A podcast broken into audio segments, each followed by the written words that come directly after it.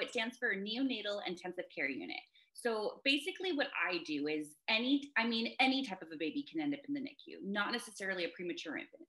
That's one common misconception is it's just automatically premature babies. Smallest baby I've actually taken care of is a 22 week infant, which is significantly premature. And she is alive and well today. She was my primary baby in the NICU. I took care of her for seven months, and now she's my goddaughter um, love her to death. And so it, she was 350 grams too. So it, she was even less than a pound. So we can go as small as that to I've taken care of 12 pound babies, you know? So it's just very big spectrum.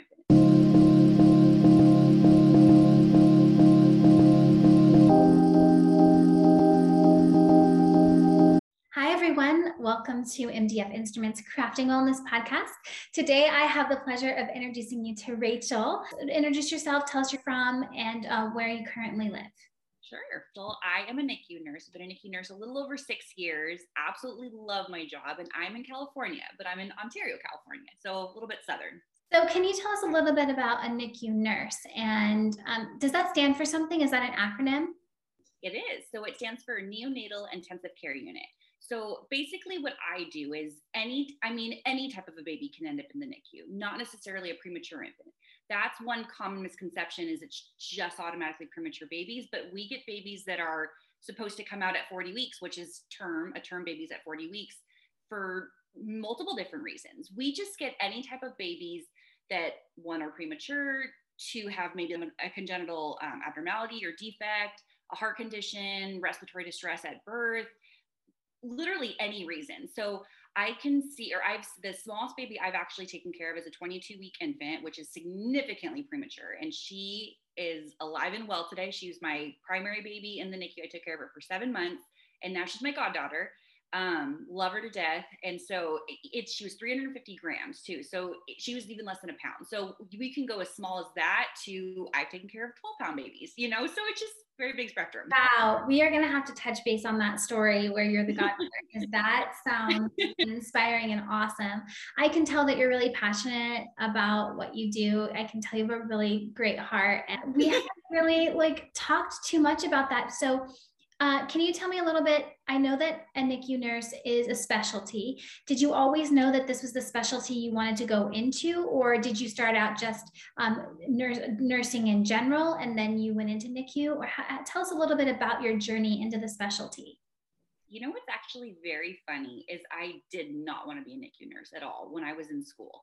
It terrified me. You think of really itty bitty tiny babies, and it's just it's terrifying. And I actually, I personally was a NICU baby. I was six months six, or six weeks premature. So my mom always kind of thought when I went into nursing as, you know, as a profession that I was going to end up being a NICU nurse. I was like, no way, not, I, I can't do it. That just terrifies me. And when I was, I really wanted to do labor and delivery. I wanted to deliver the babies, bring some happy moments into people's lives. Like that's totally my, you know, what I wanted to do. And when I was applying to new grad positions after I finished uh, nursing school and passing my boards, uh, there wasn't anything available in labor and delivery and so i was like okay you know what are other options i can do because i didn't i didn't want to necessarily do adults and all the different type of you know things going on with adults i wanted to kind of stay in the maternal health kind of field and i had a friend that worked at the hospital that i actually was hired at who worked in NICU, and she was like, "You'd be the most amazing NICU nurse. You need to apply." And I was like, "Oh my god, that just terrifies me. I don't know if I could do it." And she's like, "Worst comes to worst, you apply. You don't like it, you switch specialties." I'm like, okay, okay, I'll, I'll, I'll you know, I'll, I'll, try it. So I, we try, I, I tried, applied, got hired. And so for those that don't know, um, because NICU is such a specialty, we don't learn about NICU nursing or neonatal intensive care unit in uh, nursing school. So we had to do a three month, um, like almost like a crash course in it. And we were taught at UC Irvine, actually medical center. So their whole program kind of taught a bunch of different local hospitals in the area um, about NICU nursing because none of us had any idea. And honestly, one of the educators there, she was just the, the NICU guru, knew everything about anything and just was so passionate. And I was like, man, she just, she made me love it. She made me love it, even just in the beginning of the classes. And then I just, I fell in love with it and I literally will never do anything else. I think it's a testament that sometimes, um, you know, life finds a way to put us into positions and into places that maybe we didn't think that we would want to be in and it ends up being the perfect place and we're so blessed and we're like oh my gosh this is this is everything how did i not know that this is what I wanted. And it just kind of clicks right in. And it sounds like you found your passion that way. Yeah. So what what drew you to nursing in the first place? You know what? Okay, so it was funny because in high school, I always it, this is going to sound kind of odd, but I always wanted to break a bone. I purposely would try to like fall down the stairs to like break a bone. I know to wear a cast. It was ridiculous. My family thought I was crazy. But so I thought I was going to be in, I thought I was going to do like sports medicine, like kind of go that route. And so there was a class in, um, in high school that I took, it was sports medicine. And I really liked it because I played sports throughout high school, but it just, it didn't give me the, like the, like, I don't know, a nurse, you're a nurturer, you just, you help people a little bit more. And I, I wanted more of that. So I kind of, it kind of just dawned on me one day and I, you know, thought about the thought about it. And then actually, when I was a um, junior in high school, my mom had open heart surgery. So she collapsed in the middle of the night, stopped breathing. And so she had open heart, she ended up getting open heart surgery, was in the ICU for a little over a month, just like recovering and whatnot. And honestly, her nurses were amazing. And that was ICU, that was intensive care unit, adults, not neonatal intensive care. But they were just amazing. And they kept, you know, me and my two sisters like very well informed. Like we all felt very comfortable, thought and knew she was in great hands. So I think seeing that, I was like, okay, nursing all the way. Boom, I'm gonna do it. That's what kind of deterred me. You know, it's funny because talking to a lot of people um, on these podcasts, a lot of people in healthcare, they have a similar story. Maybe their dad or their grandpa or someone in their family got sick, someone that they cared about, and they saw a doctor, a nurse, someone take care of them in such a way that it comforted them. And they wanted to bring that feeling to other people and wanted to say, you know what? I want to help too. I want to bring this feeling of comfort in the time that I'm the most panicked and, and frightened because that's my loved one. That comfort that you're bringing me to make to make me feel like it's going to be okay. I want to do that too. I'd like to hear for people who are listening or watching who may want to get into this. What is the education process like? My personal journey, I went to a junior college. I, had this goal that I wasn't going to be in any debt, and which is it's hard now, especially for students, which I think it's so horrible um, that nurses, or I mean, just nursing students in general, because they're they're so impacted at programs. They're they're forced to go to like really expensive programs just to kind of get you know get them through a program to get them to become a nurse and it's it's very unfortunate you know and that but my main goal was i just didn't want to be in a ton of debt. So i went to a junior college first did my prerequisites so i spent about two years there. I met with a counselor initially and they kind of put me on a path um, to finish all my prereqs for for um, nursing schools because I was going to transfer out to either a university or um, a Cal State, and so they kind of made me take all the specific classes that generally they all kind of wanted. And then, granted, if I wanted to go to a specific school and they required another specific class, then they, you know, I would just take that class additionally. Um, so that's how I kind of did it. And then after my two years, I transferred to Mount St. Mary's University, which is in LA for people that don't know. And I went to the Doheny campus. So my program was the associate's degree in nursing program. And I did that for one of two reasons. Um, one, I wanted because I know a lot of people are like want to go back to school and get their bachelor's, which I think is amazing. Which I ended up going back and getting my bachelor's. Um, but there's you, don't necessarily have to go right out of school to get your bachelor's. There's multiple different ways to do it, and this, which was the second reason, hospitals pay you to go back to school. So they they want to they encourage you to go back to school. So there's always incentives to do it. So I so I did my uh, my core nursing classes for the two years in the nursing program, and we learned every type of specialty, all the different didactic, um, you know, from ICU to just med surg to mental health to pediatrics, OB. It, they they talk about everything in the, in those two years. So when you're done with that specifically, then you graduate. Yippee hurrah! This is awesome. Now you take your NCLEX, which is your boards, your nursing boards. So um, you train for that. You you you once you pass that, then you're officially a registered nurse, and then you can start applying to new grad programs. Which I highly recommend anybody that is um, listening is to look for new grad programs. Those are the programs that are going to set you up for success, not for failure. They put you on like they give you didactic courses to kind along with other um, people like or like-minded you know students that are on the exact same boat as you. So you guys are all on the same path together, which is awesome. And then you um, one, I mean, you might be in a, a, group with a bunch of different specialties, but it doesn't matter because you're all still like the same same brain space. Like you just graduated school, you're all very new, and you want to be put like in a path where you're going to be successful because you don't want to just be thrown out onto the onto the floor not knowing anything, and then you know it, it comes back on your license because honestly it's hard to get your license but it's even it's super easy to lose it so that's like what i tell all my my uh, nursing students i'm like you know just be really careful because your license yeah it seems like it was hard to get it but it's even it's super easy to lose it so mm-hmm. yeah but then when i got hired at my um my hospital they pay me to go back to school so then i got my bachelor's through them I love it. And so now you've been a NICU nurse for six years, you said, right? Over six years. Yeah. Oh my gosh. I, it's crazy how time just kind of and you but what's great about any specialty you pick every single day or every year you you still feel like you're learning something. So it's just an ever like you can learn anything being a nurse every single day. You you don't know everything.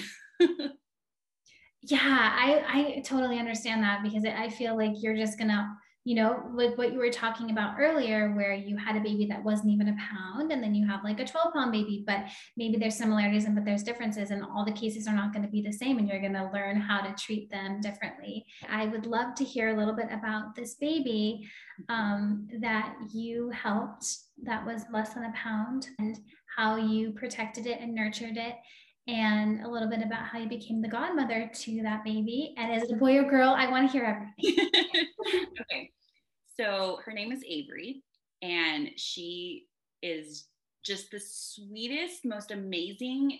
I just want to call her amazing, amazing miracle because she is a miracle at birth. So she was born at 22.6 weeks, which for those that don't know, um, when we admit babies into the NICU, we, they have a certain criteria, which is like viability um, for you know for success of, of the baby, obviously. So they try not to go below 23 weeks give or take, but it's mainly based on their eight or on their um, their weight, which is 500 grams. So anything under 500 grams, they try to stay, stay away from it just because for viability reasons. They want to have a, the best outcome possible for the baby, for the family, you know. So it was a very big risk that they took. She was 350 grams, significantly lower than like NRP guidelines to resuscitate to be able to, um, you know, bring her up to the unit. But I remember the doctor on that day, and she said the reason I brought her up is because I heard her cry. So normally babies at that age wouldn't cry, but she she cried. So she's like, we're taking her right upstairs. Mm-hmm. So we took her upstairs, and I I remember seeing her because I took her I took care of her on the second day of life.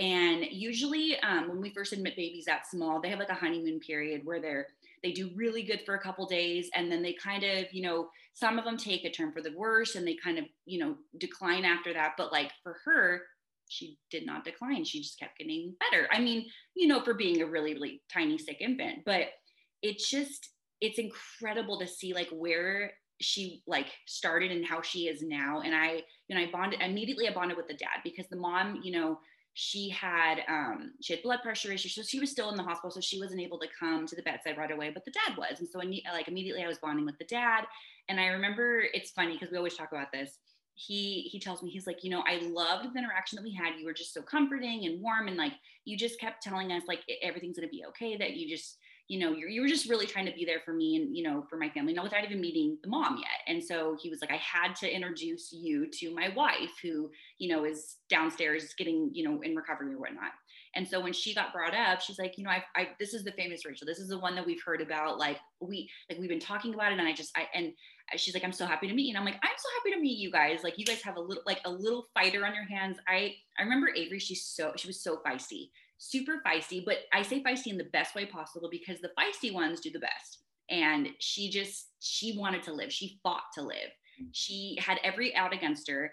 I remember the doctor saying she had a 5% chance of just living. And she, surpassed that and now is hitting every milestone. It's it's just absolutely crazy. But going back to her kind of growing up a little bit. So I um, the parents had both asked me to be her primary nurse. So if people don't know, um, you know, primary nursing is amazing. I don't I, I think that's only kind of geared towards um, in the NICU, I think maybe even PICU, pediatric intensive care. But for um, babies that are in the unit for long-term purposes, it's great to have a primary nurse just because it's continuity of care you have the same type of nurse at the bedside every single shift that they're there and they know that baby. They know that baby from back to front. If there's any little thing that's going wrong they can usually detect it first which is it's so amazing. And it, it's it really is amazing for like those types of small babies that just any little thing can can make or break like like you know how um, like their outcome. And so they asked me to be the primary nurse and i was like of course like i would love to. And it's crazy because i wasn't even supposed to take care of her that day but she was the smallest baby i've ever seen, like literally ever seen. I look by, I look past her incubator and I'm like, wow, like she's so tiny. Like we have um, nano preemie diapers. I wish I had a picture of one. Nano preemie diapers. We had to cut them in fourths to fit her, fit her because they did not fit her. It was just, it was incredible. And I had told the nurse that was taking care of her, I was like, please let me take care of her. Like switch assignments with me. I just, I, I don't know. I'm just getting a good vibe from her. I just, I just want to take care of her. And she's like, yeah, but she's in the honeymoon stage. Like, are you okay? Like, and I'm like, no, like, like I got this. Like it'll be, it'll be okay. And oh, I'm so glad I did because I loved, I loved Avery, loved her parents. It was wonderful.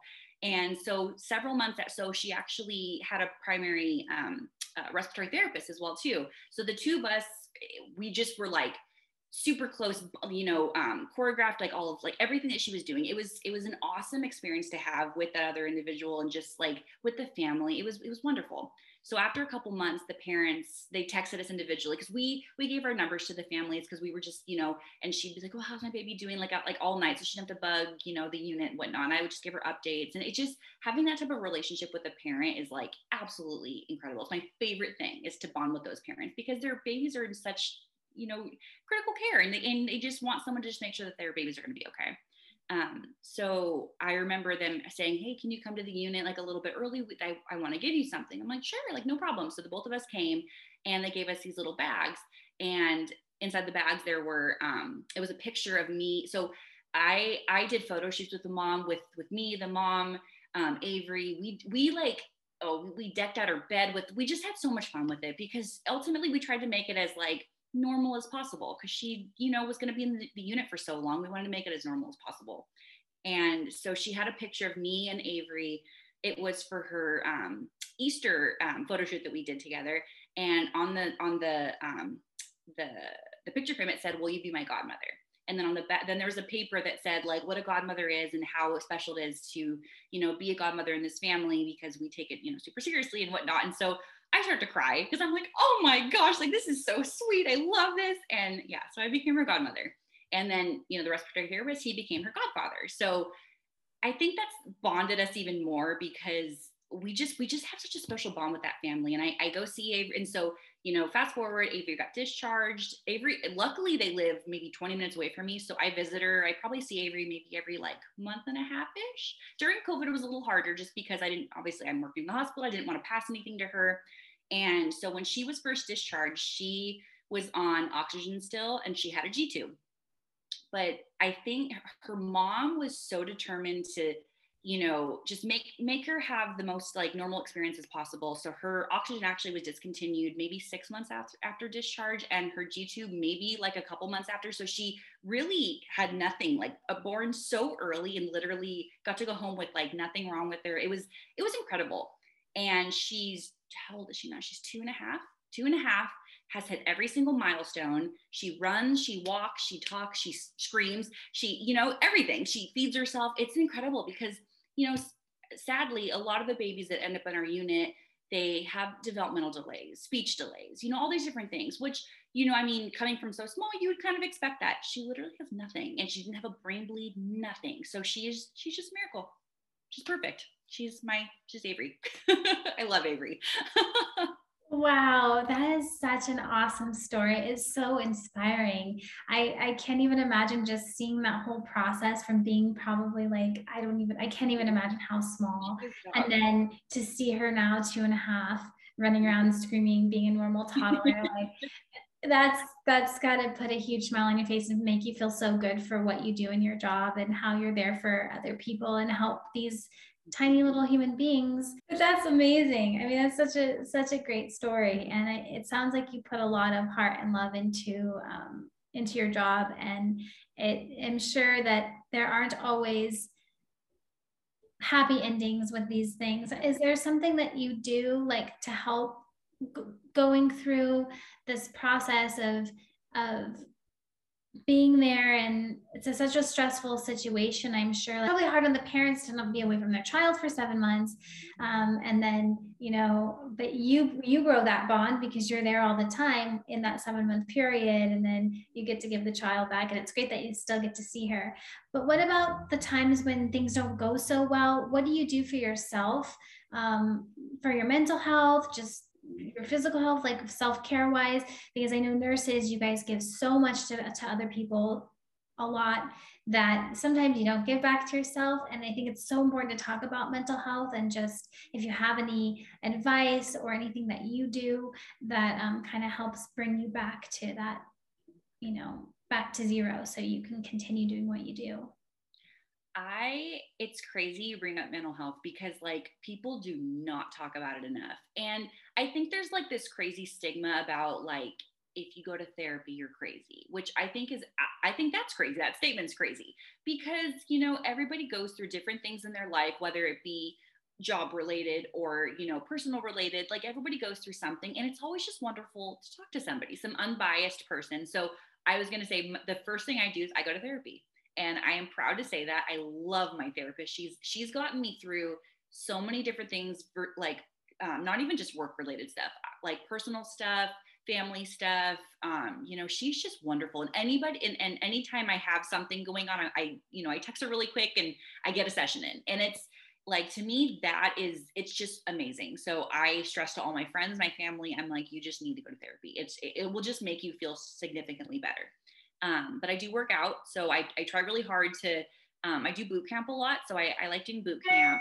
which i think is I, I, mean that's great for my my physical health too so it's mental health and physical health um, and but you know honestly like especially at the in the unit when like something doesn't go right we i've like when I saw babies that had passed away, I had the most amazing coworkers where we like we did like debriefs after something bad had happened. So we all kind of talked about our feelings, how we were, how um, how everybody was doing throughout the entire you know situation. And but it's it's hard because you take that stuff home with you. So I think like just honestly the best thing is is just like talking, getting talking to somebody, whether it be someone like a trusted friend or you know a significant other family member but i, I really strongly suggest a therapist because they're unbiased you know they're not going to sit there and judge you. They're just going to give you just like open honest just feedback and just or just let you talk. And i think that's awesome. So yeah mental health does not get talked about enough. So we need to advocate for that. Yeah i agree. I couldn't have said it better. I think it's so important. Um, it is a stigma. There is a stigma to it and that's why we're having so many problems with especially in healthcare alone um, mental breakdowns and suicide because you guys are on the forefront of um, you're there for the happy moments and you're there for the not so happy moments. And most of the time, you know, in healthcare, generally, it's more of the not so happy uh, moments where you're, you know, fighting for your life or, um, and like these babies are fighting for their lives being so small and, and, um, and early. Uh, but I think it's, it's therapy is incredible. And if you can't afford a therapist because you're a student and you don't have health insurance or it's too expensive, I think what you just suggested about having a community of, of people other nurses or people who can understand what you're going through to just have a little dialogue and say how are you feeling you know and, and talking through everything that happens because if we keep everything inside then it's really not good it's only going to hurt you and it's only going to it's just it's going to be bad. It's going to be really bad. So it, the best thing you can do is try to feel your feelings and then talk about them with someone you trust and someone that will support you. Definitely. Also too um, so before i even started seeing my specific therapist our hospital offered something called um, an eap it was part of an eap program which is an employee assistance program.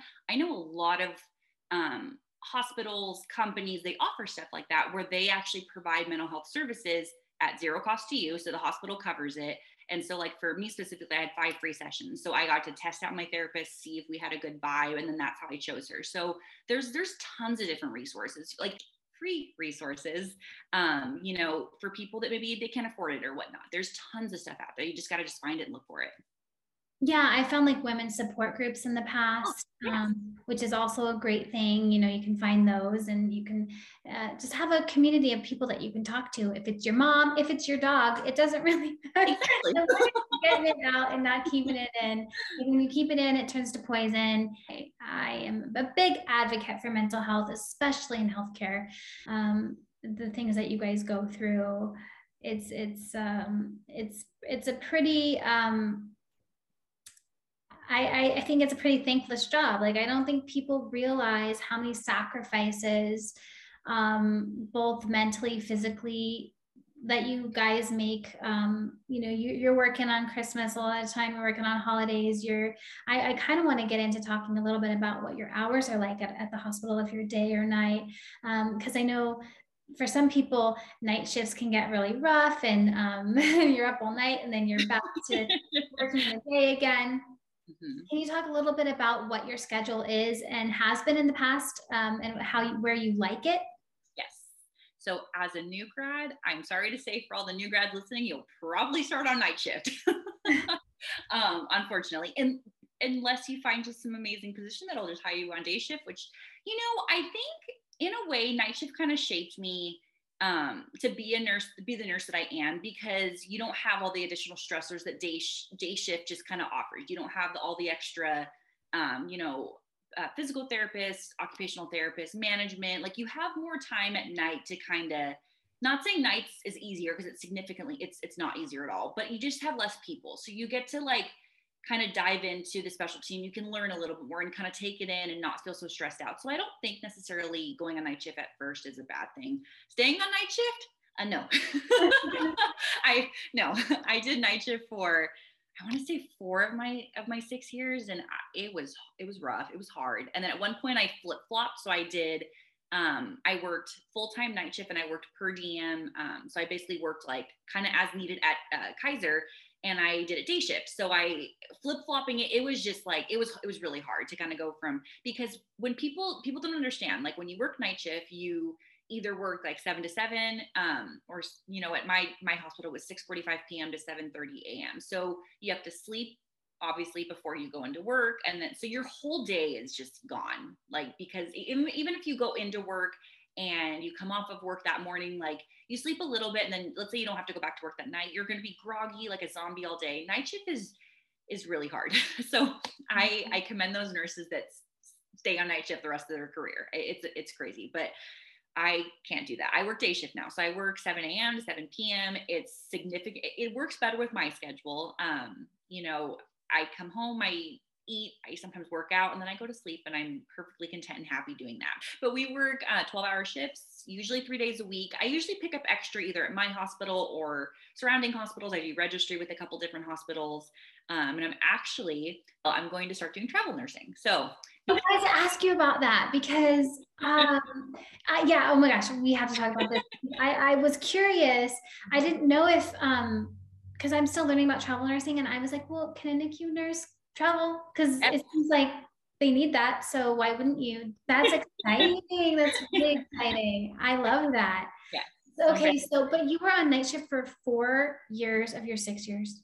Mm-hmm it was miserable. It was horrible. I, I, in the beginning, I lived at home. So I, you know, my, and my family didn't get it, you know, because they have a normal life, a normal schedule. So they kind of do things normally. And I had to have blackout curtain because I couldn't stay asleep. And it was miserable. It's crazy now because my, my sister is actually in, a, in nursing school and she's about to graduate in a month and she's working overnight shifts right i i'm so excited for her but she's working overtime shifts, shifts now she's like wow now I get it. Now, and I feel so bad that, you know, we were being loud. I'm like, it's okay. You know, we, we don't think about that, you know? So people listening, if you know someone that works night shift, give them some grace, let them sleep. If they're tired, just let them sleep some more. it's hard.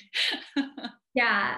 So can I ask you, okay, you said you work 12 hour days, three mm-hmm. days a week, but you pick up extra shifts. Can I ask why you do that? Is it, is it you want to save up more money or is it just like three days doesn't feel like enough because 12 hour shifts are those are long shifts it's not an easy uh, it's not i you know i kind of go through spurts of like i like to invest a lot of money so my extra shifts go to investment purposes like i have i have different businesses and i have different things that i'm involved in so to me like extra shifts means extra money i can put in investment so that's the reason why I do it. I don't always do it. Like around Christmas time, I usually just work my three days. I spend more time with family.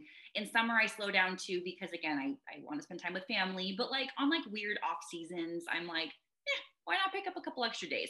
And I usually pick up like two or three a month. It's not anything crazy.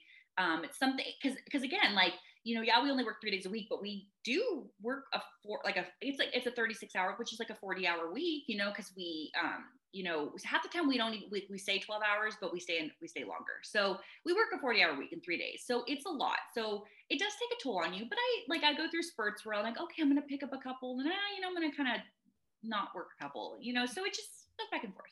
Yeah. So that was going to be my next question is, is our shifts were in a row. But so it's every every day, three days, 12, 12 hour shifts, three days in a row. Not necessarily three days in a row. It depends on the hospital. So okay, so is it three three shifts a week then? Yes. Okay. So usually hospitals let you pick. So the hospitals I've actually worked at um, let you pick your schedule, which is nice. So you pick and choose when you, I like doing mine in a row because you get them done, then you get more days off, and it's nice. But mm-hmm. it doesn't always work out like that, and that's okay. And you usually have to work like X amount of weekends a month X amount of, you know, Mondays and Fridays. So there's like different things that the, each hospital kind of requires. Um, so you just, you, within those means, you usually get to pick like your own schedule, which is awesome. Um, I do have to say when I worked at Kaiser, they have a block schedule. So you don't get to pick your schedule. So that's something to consider if you want to work at Kaiser. but, yeah. Advice for nursing students. So if you could tell your younger self something, anything, uh-huh. what would it be? Not be so hard on yourself. Be patient with yourself. I am a perfectionist. So I remember when I first started as a new grad, I'd get so upset if I if something didn't click right away or something if I had to ask, you know, my preceptor a second time, like, can you re-explain that to me? Just to give myself grace. Because honestly, like I, you know, you take the time to learn why you're doing something, not just to do something. And I think that's like during nursing school, they didn't really teach us that. They just kind of just was like, okay, you know, you have to use the, you have to know this, this, this, but like when we are getting prepared to take like you know our exams and then like our um, our boards like they you have to know why you're doing something because ultimately you're going to be taking that to the bedside and you need to know why you're doing something. So just to give yourself more grace it's going to take it's going to take longer than other people. And don't compare yourself. I man when i was in nursing school i i mean i wasn't not smart but there were a lot of kids that were a lot smarter than i was. And we get a's and on my on their tests. And it, it actually that um it uh, it affected my my uh, mental health. So i ended up seeing a doctor and they wrote something where I took my test separately. Cause for me, like it gave me anxiety when I would like be sitting there taking my test and I saw everybody get up and get up and finish their test. And I'm still sitting there and I'm like, oh my God. So I actually got to take my test separately. I had a little bit longer time and I did significantly better that way. So that was, it was awesome for me. But yeah, just to give myself more, you know, just, just to like enjoy it because like everybody's in school so focused on school, but they're not like, they're not enjoying it. So just to do that. And also when you become a nurse, trust your gut because ultimately, like I know like someone will say, oh, well, that, that doesn't make any sense. Like if it's another nurse or a doctor, but like you're there at the bedside the entire shift. Like you see if something's going wrong. So just trust your gut and, and you know, and report it, tell somebody. So that's definitely what I would say. Yeah, that's really great advice. I think um, there's a quote comparison is the thief of joy. And um, I can really relate to the comparison thing because I think we all do that, you know, especially with social media. Um, it's really hard to not see what other people are doing and be like, oh, wow, they're really ahead, or they're doing this better than me, or like I'm behind, or whatever the societal pressures are. But one, one piece of advice that goes along with that for me is someone said eyes on your own paper. You know, when you're a kid, they, the teacher always teaches you like eyes on your own paper. And so sometimes when I find myself doing that, I go, Brooke, eyes on your own paper, like what's in front of you is is what matters and it doesn't matter what uh-huh. everyone else is doing. So eyes on your own paper. It will because it will mess with your mental health majorly if you are comparing yourself to other people because you don't know their journey you don't know their struggles you don't know what they're going through. You're just comparing like their test score on that one test or how quickly they answered something but that doesn't necessarily mean they even did it right so, you know, it's always bigger in our minds and, and we're all on our own journey anyway, right? exactly. No, that's it's just so important to know that. Yes, I think it's such great advice. Okay, what about like tips, tricks, hacks, anything? I know you give plenty of great uh, advice on your social media, but do you have any tips, tricks, hacks for um, nursing students or just in, in NICU nurses in general or staying up during night shifts? Do you have anything for us? let me see. Okay, so night shift, I would say get blackout curtains. That's like a number one. Um, I use melatonin to help me sleep because you're basically flip flopped. You know, you ha- you can't sleep at the time you're not like used to sleeping. So I used melatonin, I used um, blackout curtains, I used lavender essential oils, like rub them on my temples, something to kind of calm myself down to try to just sleep. Um, also using white noise. So I've kind of still used that practice now. So now I have to sleep with a fan going, which is my white noise. so like you, you find those little things that kind of help you sleep and whatnot. So that'll be for night shift. For let's see. Ooh, when you become a new a new nurse, do not say quiet. Today's a quiet day. Today's a slow day. Don't say any of that because as soon as you do, you're gonna get a trauma, a something, an admission. No, just don't say the Q word. That don't say anything. Just just literally when you're about to clock up, be like, oh my god, you guys, now it was a wonderful day. You know, also which is really interesting is bullying. So, um, new nurses, it's it's again going back to comparing yourself you know, don't let people bully you. I've had people bully me at different hospitals because I came from a different hospital and did things differently. And, you know, and you kind of just have to learn how to like stand up for yourself. And even if you don't know something, just admit that you don't know it and, you know, don't try to just do it. So if you don't know something, ask. Um, you know, find someone that you could trust that's not going to like look at you in a funny way and be like, hey, you know, I don't know how to do this. Can you just show me how to do it so now I can know how to do it next time? Um, so just always ask for help because regardless, you know, whatever anybody thinks, you're all there for one common goal, one common reason is for those patients. And for like for us, it's for the babies, you know? So I think that's just really important. Absolutely. I, I don't really think about the bullying thing, but I have heard of this happening oh, where people are bullying each other. What do you think? Why do you think that happens? Do you think it's like a power trip where they're like, I can finally boss someone around? Yeah i think it's i think it could be a power trip. I think it i, I honestly or that just the person i don't know but well, because it feels like if you have had that done to you why would you and you know how terrible it feels why would you be continuing that pattern and doing it to someone else? Like you know i i would be like you're bullying me. Please i'm going to come out with the b word. I'm going to be like you're bullying me. You need to stop because you say that word and people people sometimes don't even realize that they're being condescending or they are bullying you or they're being rude or whatever. Sometimes they don't even realize it because they're caught up in their own moment and sometimes calling it out and saying hey you're bullying me actually will help. Oh yeah. It's like it's like the elephant in the room. Like as soon as you say that as soon as, that, as soon as you say that b word it's like oh my god. Uh, maybe but then also too because like i know some of my friends that had been bullied at different hospitals they stand up to the bullies and then they don't get bullied anymore. But like for because I think they just but for me, I'm a chicken. And so I just I take it all in, but it, it definitely affects my mental health. So that's what therapy comes in. yeah, but the thing is that in healthcare, especially, I mean, you're that that profession draws empathetic people. It draws people with really good hearts and have a high level of empathy and want to help other people. So you're going to naturally be more a more sensitive and be not as likely to be able to say, "Hey, you're being rude to me because it's just there's a kindness in healthcare that I think like just naturally draws very kind people. So when you get the people who aren't so much or who are bullying you, it's it's not as likely for you to be uh, as aggressive to stand up for yourself, but it is so important. I think it, it kind of comes with age too. As you get a little older, you realize, okay, I need to advocate for myself. I have to speak up. It's not okay for you to do that to me. Um, but I encourage people all the time if someone's disrespect being disrespectful to you, bullying you, be rude, being rude to you, um, stick up for yourself. You can do it in a polite way. You don't have to stoop down to their level, uh, but definitely, you know, own your worth and and let people know if they're crossing a boundary with you because that's never okay and it will affect your mental health. And people sometimes don't even know that they're doing it until they get called out on it. And that's why people get away with it is because they can because nobody says anything. Yeah, and like honestly, some people, like you said, like they don't know that they're doing it. And then when like you just say hey like you know that kind of hurt my feelings or I, I don't like a I don't like the way you kind of said that. They're like oh my gosh I didn't mean it that way. Mm-hmm. let me rephrase it you know maybe someone had a bad day. I, I always try to give people the benefit of the doubt. Maybe they had a bad day or heard something some bad news or whatever. So you just you know but and then again like you said it comes with age. I think like you know being more into the field maybe later on I'll probably be like uh-uh like nobody's messing with me but mm-hmm. I don't know Yeah, no, I, I, I get the bullying thing. I'm not a fan of bullies. Uh, so tell me a little bit about your career trajectory. Uh, what does your career look like five years, ten years from now? Um, is it going to be very similar to what you're doing, or is there oh like a step a step in a different direction that comes with more experience? Mm-hmm. So for me personally, I know as a nurse, what's amazing going into nursing, you literally could do anything with it. That's what's so great about this profession. You can advance your career and go and um, get your master's degree and go into management. You could get your doctorate. You could do write paper. Like there's so many things you literally could do with it. Me personally, I'm thinking for like five years down the line. I, I, well, I, I just told you I'm going to travel nurse, so I'm super excited about that.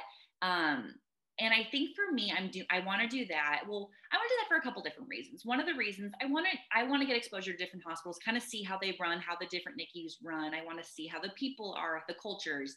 I want to see. I want to just, just experience different hospitals and kind of how they run. Um, but like for me, I don't plan on going back to school. So I have my bachelor's degree. I don't want to go back and get my master's. I don't want to get back go back and get my doctorate.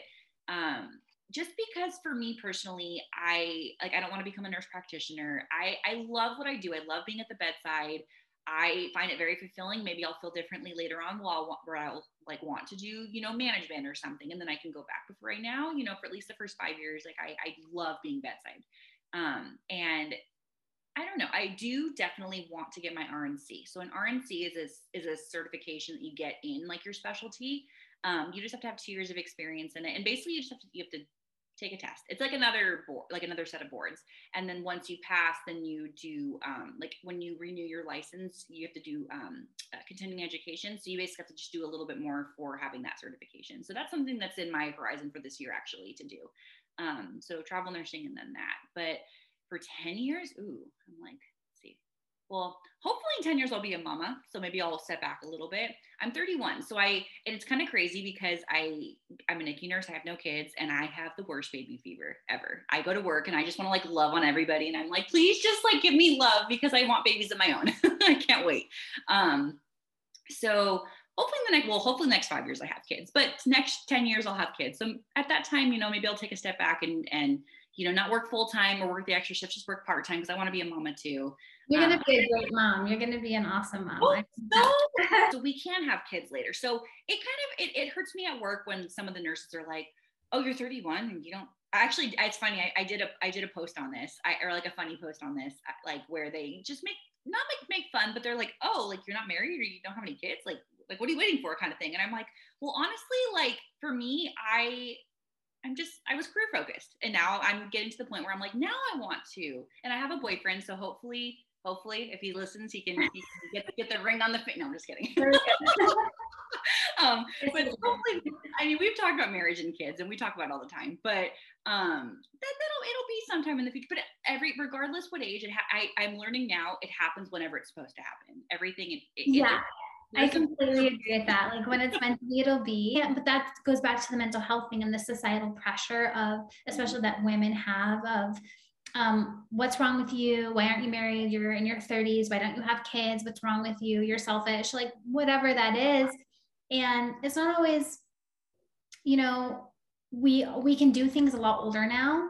And um, I'm a big believer in you're only as old as you feel and i hope that that will happen too but you can't um, you know life just doesn't always go the way that you think it's going to go and it doesn't always happen on your timeline and you just have to be okay with that because there's just things you can't control you know? So as a nicu nurse is there a specific stethoscope that need that you have and what are those needs? And also like any other medical equipment that you find that is very helpful for your for your job? Um, so I'm a little biased. I love the MDF stethoscope, and I am obsessed with the Procardial titanium one because, and because this is the reason why it has different attachments. So for as a NICU nurse or even even a pediatrics nurse, we deal with little itty bitties. We don't deal with big people, so we need little itty bitty bells. so what I love about that specific stethoscope is you literally can take the bells off and you put on a tiny small one for a little infant or a pediatric one which i think that's super important especially you know being a nicu nurse you have to have a smaller bell or a smaller stethoscope so um, and for s- equipment you know let's see usually like what i carry around with me i always carry around scissors for something because i i mean we need it to do, you know, to put um, orogastric tubes into their nose or their mouth and tape it to the side or to, for IV purposes. I use, um, let me see. Yeah. So, like, if you have a medical bag, if you were to pack a medical bag for your job, what would go inside it? Oh, I actually do have a medical bag. So, in my medical bag, I have gum because, and or mints because you know, especially having to wear. Well, even when we didn't have to wear masks all the time in the hospital, you know, you eat and you got stinky breath. Just wear just you know, you're up in people's face. You're talking to people. You're talking to babies. They, they you know, they can tell. They don't want bad breath nurses either. so, um, but even like after lunch and you have a mask on, you can taste your own food and it's nasty. So um, if you don't bring a toothbrush or something, bring gum or bring mints. Um, I have scissors in mine. I have multiple pens. I have highlighters. I'm very organized when I do my report sheet. I color code it with highlighters, pens. I want to know exactly what's going on. I'm I think that's my anxiety, my mental health kind of poking through. I like to be in control of my paper, my day. And granted, as a nurse, you could plan it. It's not going to go the way you plan. But if you have a general idea and you kind of do, you know, what you can, usually your day goes a little bit better. So I have a bunch of pens, highlighters. I have Sharpies in there because for uh, NICU, we fortify breast milk. And so, um, or we thaw it and then we fortify it. So we, you know, to have to put like when we fortify it to make it, you know, different calories or whatnot, um, we use Sharpie. So we Sharpie the top and say like how many calories you fortify it to. Um, I also have, um, oh, I have alcohol swabs in there to like sweat, standing off my phone, standing off my stethoscope usually, and my stethoscope is obviously in there. Um, and then usually I'll put oh I put a calculator in there too because we um I mean we're not necessarily have like we're not allowed to really have our phones out. So I have a calculator to like when we have um, new IV rates we have to calculate or um you know uh, orders from the doctors that are feeding related that they need to we need to calculate something. So I have a calculator in mind let's see. I think that's about it that's in my bag. Maybe an extra hair tie. I don't have anything like crazy because honestly what's great about my department is we have we have a bed cart or we have um, like a like a storing cabinet with like everything in it. So we don't need too many other you know too, too many other things. Because most of our stuff is in up there. So we just we have our little bag with our and we ha- and make sure you get a bag that you can wipe off with a Sani wipe so it doesn't harbor like bacteria and whatnot. So that's what I bring. awesome. I love it. I love it. Oh, I also bring I bring ginger chews. Reason for that, I get migraines. So I bring ginger chews just in case. I forgot about that. I have a bag of ginger chews. I know that that help migraines. I get migraines are really bad too. Ginger chews. Hmm. And mango. You have to get the mango ones. You can't get the nasty regular ones. Get the mango ones. Okay, that's good advice. I like it. Okay, Rachel, will you give us your social media handles? So, for anyone listening uh, who wants to give you a follow and check you out, she offers all kinds of really great tips and tricks on her Instagram. She also has advice. She also has really funny videos that she puts on. Um, I'm a big fan of her social media. So, can you give it to us, Rachel? Yes. Okay. So, it's the at symbol Rachel the RN underscore. So it looks like Rachel Thurn. I've been asked if that's my last name. No, it's Rachel the RN underscore. So yes, give me a follow. And perfect. Yeah. well, Rachel, thank you so much for being on our Crafting Wellness podcast today. It was such a pleasure having you and talking with you. And I'm going to have to check back with you to see how the travel nursing is going and how your medical back changes. Yes. Yes. Yes. Great. Thank you guys so much for having me. Honest, this was so much fun. So thank you guys so much. Música